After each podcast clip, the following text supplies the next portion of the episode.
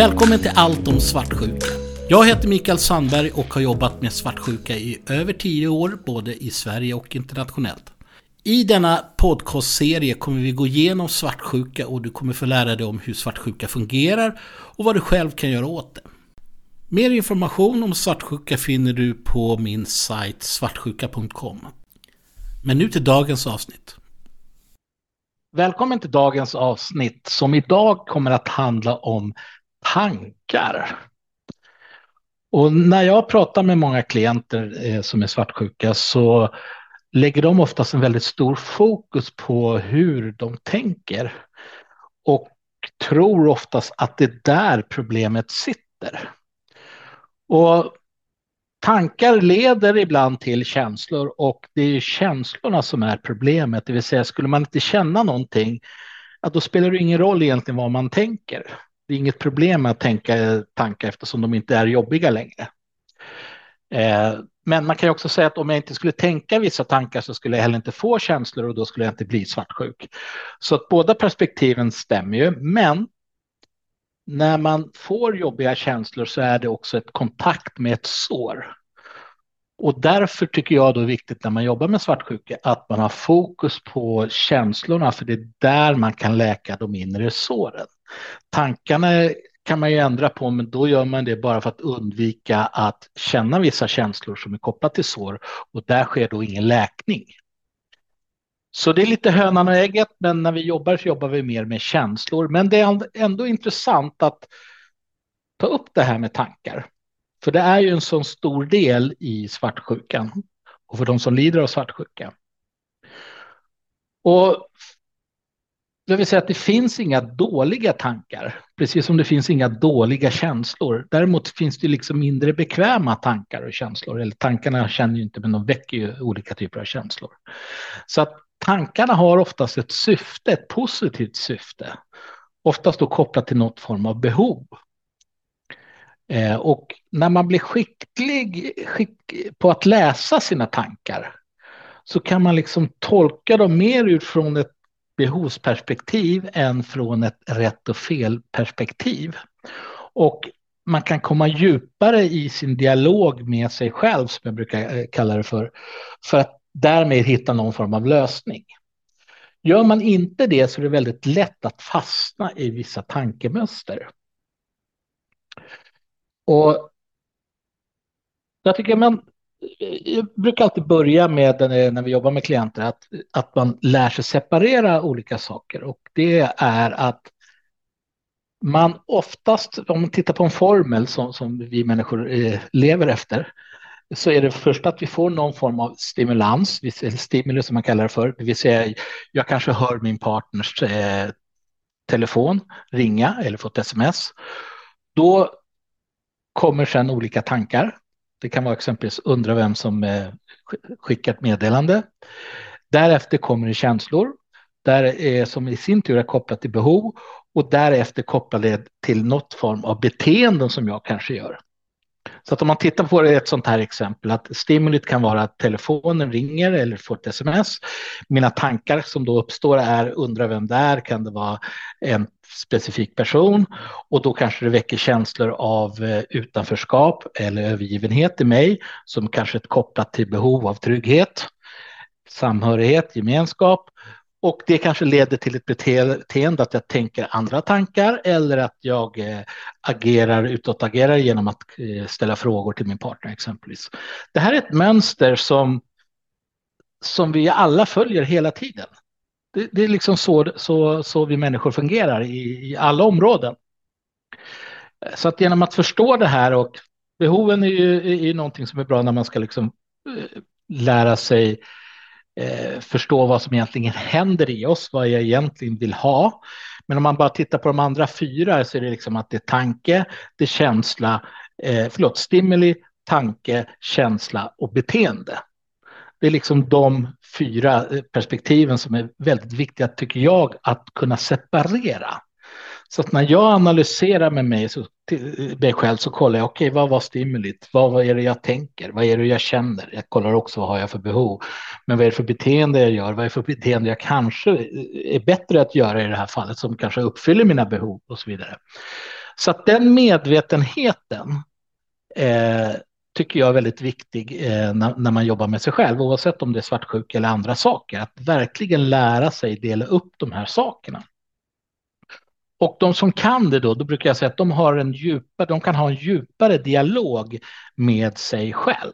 Vi kunde ha några vanliga tankar som personer har som är svartsjuka och eh, titta lite och analysera lite eh, syfte och innebörd och allt, allt kring de tankarna här. Så vi tar en tanke som kan vara det är typ varför pratar det så mycket med varandra? Det vill säga om man har någon partner eller någon man tycker om som pratar med en specifik person. Varför pratar de så mycket med varandra? Och eh, det är viktigt att förstå skillnaden här mellan svartsjuka och svartsjukkänslor och svartsjuketankar i förhållande till normala tankar och känslor. Vi är inte psykopater, de flesta av oss, utan vi behöver känna så, och tänka och ifrågasätta. Och det är helt sunt. Så att om man då ifrågasätter det genom att tänka varför pratar det så mycket med varandra? Så den tanken i sig själv behöver inte vara en riktig svartsjuketanke om man säger så, utan det kan vara att nej, man vill kolla är det någonting på gång? Kommer de bli tillsammans och så vidare? Och sen så analyserar man med sig själv. Man får inga jättestarka känslor, utan man analyserar och så kommer man fram till att det är nog ingenting och så vidare. Och så vidare. Så hittar man en lösning i sig själv och kalibrerar sig själv och förhåller sig till verkligheten och det blir inget drama i det här hos en själv eller utåt. Det är liksom så om man kallar normala tankar ska vara. Vi checkar hela tiden vad som händer i vår omgivning. Vi kalibrerar oss och det är inte superstarkt eller något jättedrama i oss. Men svartsjuka, då är det en överdriven reaktion, en överdriven känsla. Eller att man överdrivet går in i tankemönster. Så att det är inte att man inte ska känna någonting, men det ska inte gå till överdrift. Och det där skillnaden är. Det är precis som en fobi. Jag kanske är rädd om en hund kommer fram och skäller. Jag är lite på min vakt och liksom tänker, analyserar och kalibrerar mig. Men om jag hela tiden är livrädd för att hundar ska komma fram, då är jag liksom fobisk och då har det blivit förbi en, en vanlig liksom sund attityd till en hund. Så att säga. Så att eh, det är inte fel att känna eller att tänka, utan det är när det blir en överdriven reaktion som, det då, som jag då kallar det för svartsjuka. Så att säga. Så när någon tänker varför pratar du så mycket med varandra? Ja, det kan vara en sund tanke. Eh, men om man är svartsjuk så leder ju en sån här tanke till någon form av känsla. Och det är här de flesta gör fel. De är så fokuserade på vad de tänker och tänker inte så mycket eller bryr sig inte så mycket om vad de faktiskt känner. Och bara för att vara tydlig i definitionen här, en tanke är någonting man tänker i hjärnan, den känns inte. Den kanske väcker känslor, men den känns inte alls. En känsla är en fysisk kroppsförnimmelse i kroppen som sitter på en plats och har ett rörelsemönster och som vi känner av med vår fysiska kropp. Där är de två stora skillnaderna. Men däremot när jag då tänker så kan det trigga igång en känsla. Så när jag då tänker den här tanken, varför pratar det så mycket med varandra? Så pang, kanske triggas igång olika känslor. En klump i magen, tryck för bröstet, pirrningar i fingrarna, vad som helst liksom kan triggas igång då i vissa fall. Och då gäller det att, att kunna gå dit istället för att fastna i sina tankemönster. Det vill säga varför pratar det, här, eh, pratar det så mycket med varandra? Det råd jag alltid vill ge i det fallet är att man tittar efter och ställer sig själv frågan vad är det för problem för mig att de skulle prata för mycket med varandra? Och då börjar man kanske rationalisera det här genom att tänka ja men hon är ju med mig och det är inte okej okay att göra det och så går man in och diskuterar rätt och fel och argumenterar med sig själv. Fast problemet är i slutändan allt att jag känner väldigt starkt och jag har olika behov. Exempelvis, det är ett problem för mig att hon pratar med andra eller pratar så mycket med, med andra för att då känner jag mig utanför. Och jag blir orolig och rädd att hon kommer att lämna mig. Så mitt behov är trygghet, kärlek, tillit, tilltro kontakt. När jag liksom kan avkoda det här själv genom att förstå den här tanken har säkert en djupare innebörd. Vad är det för problem? Vad är det jag faktiskt känner? Och vad är det för faktiskt behov jag har? Så kan man bryta de här tankemönstren som kan komma. Annars blir det väldigt lätt att man diskuterar rätt och fel med sig själv hela tiden. Det här är inte okej, okay, jag måste sätta gränser och, och så börjar det här tugget inom en själv. Vi kan ta en annan mening. Vad har den personen som jag inte har? Ja, det är åter samma sak här. Den triggar igång kanske en känsla om du är svartsjuk. Så kan den trigga igång en eller flera olika känslor och då behöver man samma, göra samma sak här. Vad är det för problem att det är så här?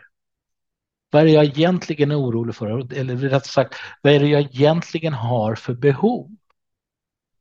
Att våra behov är liksom det viktigaste i de här situationerna. Allting vi gör alltså beteendemässigt är ju bara en strategi för att uppfylla ett eller flera av våra innersta behov. Och för att veta vad vi ska göra i olika situationer så behöver vi först veta vad vi har för behov. Annars kan vi inte avgöra vad som är rätt att göra, så att säga, rätt beteende. Och det är också en sån här viktig grej tycker jag då, att när man kan separera tanke, känsla, behov, beteenden, att kunna liksom eh, hela tiden ha koll. Vad är det för behov jag har? Vad är det för behov här som kanske blir hotat? Så att jag kan göra rätt beteenden sen kring det. Eh, så att det, där, där, där är ett sätt att få, få den här, som jag då säger, en djupare dialog med sig själv. Och återigen då för att inte gå in i det här rätt och feltänket och fastna i de här tankebanorna. Man kan ju givetvis också ifrågasätta sina tankar och det kan vara bra för stunden och det kan också kanske vara bra på sikt också. Men det löser sällan det djupgående problemet. För det djupgående problemet är ju de här triggerserna kring våra känslor.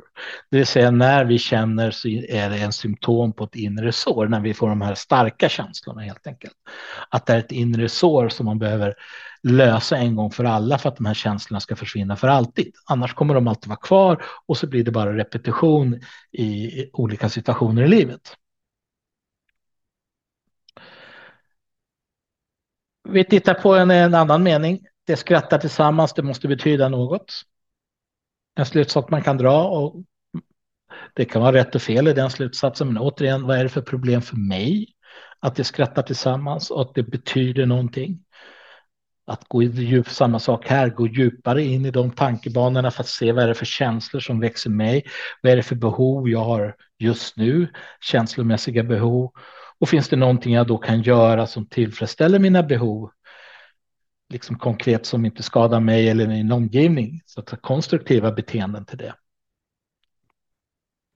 Så att kunna separera stimuli, tanke, känsla, behov, beteende och kunna få den här djupare dialogen med sig själv och inte fastna i tankemönstren. För att när vi går igenom de här så frigör vi oss själva. Vi tar bort den laddning som finns.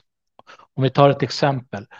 Eh, min partner dansar med någon och då väcker det en tanke hos mig, typ att hon kanske är intresserad av honom och då får jag en känsla, en klump i magen som kanske är kopplat till övergivenhet och jag har ett behov av tillit och trygghet och kärlek.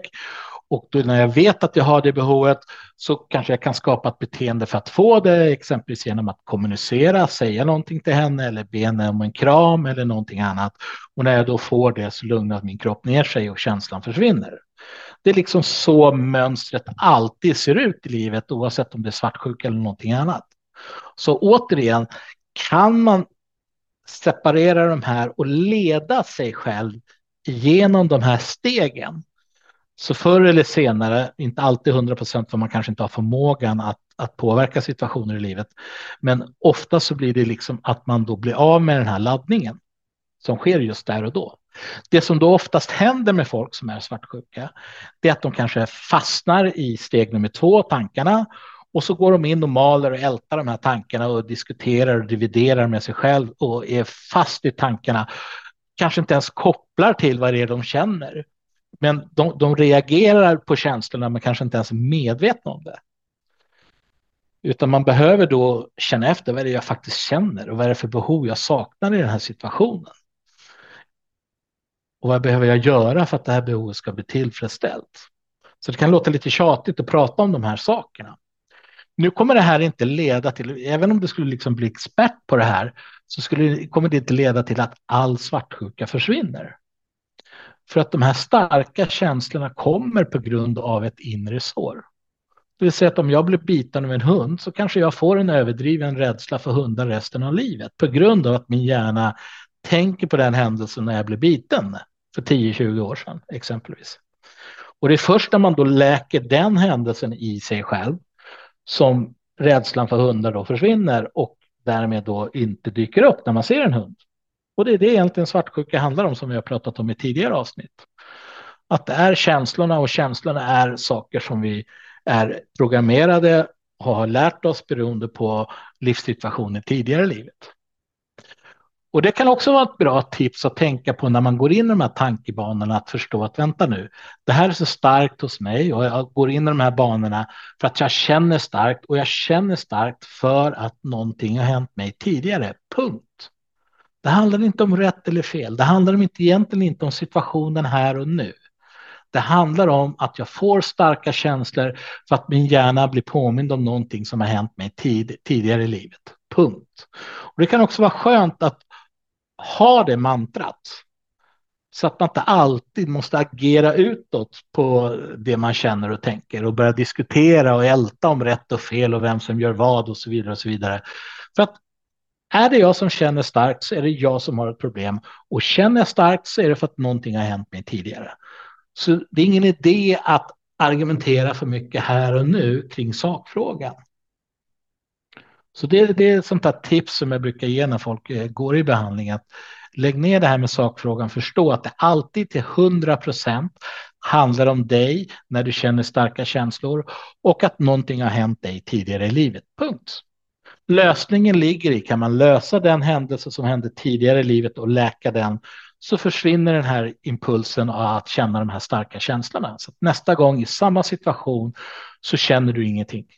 Och det är liksom det hela vår terapi går ut på när vi jobbar. Att det handlar inte om att diskutera och hitta verktyg utan man jobbar bort de här triggerna så att man inte får fram de här starka känslorna kopplat till svartsjuka.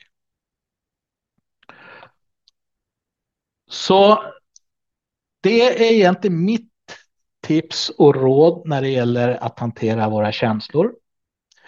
Eh, och mitt perspektiv kring det här med svartsjuka känslor som, som dyker upp när man är svartsjuk. Och jag hoppas att det här avsnittet har gett dig några insikter och att du själv kanske kan träna på framförallt att separera de här stimuli, tankar, känslor, behov och beteenden, att lära dig det, bli riktigt skicklig på det oavsett svartsjuka för att liksom kunna få en djupare dialog med dig själv och på det, och på det sättet kunna förbättra ditt liv även inom andra områden. Och för de som är intresserade kan läsa mer om svartsjuka på svartsjuka.com och där kan man också boka en gratis telefonsession med mig om man är intresserad av att eventuellt eh, titta på att påbörja en terapi och se om det passar eh, en själv så att säga. Men jag tackar ändå för er tid och att ni har lyssnat på hela avsnittet och återkommer inom kort med ett nytt avsnitt. Så tack så mycket.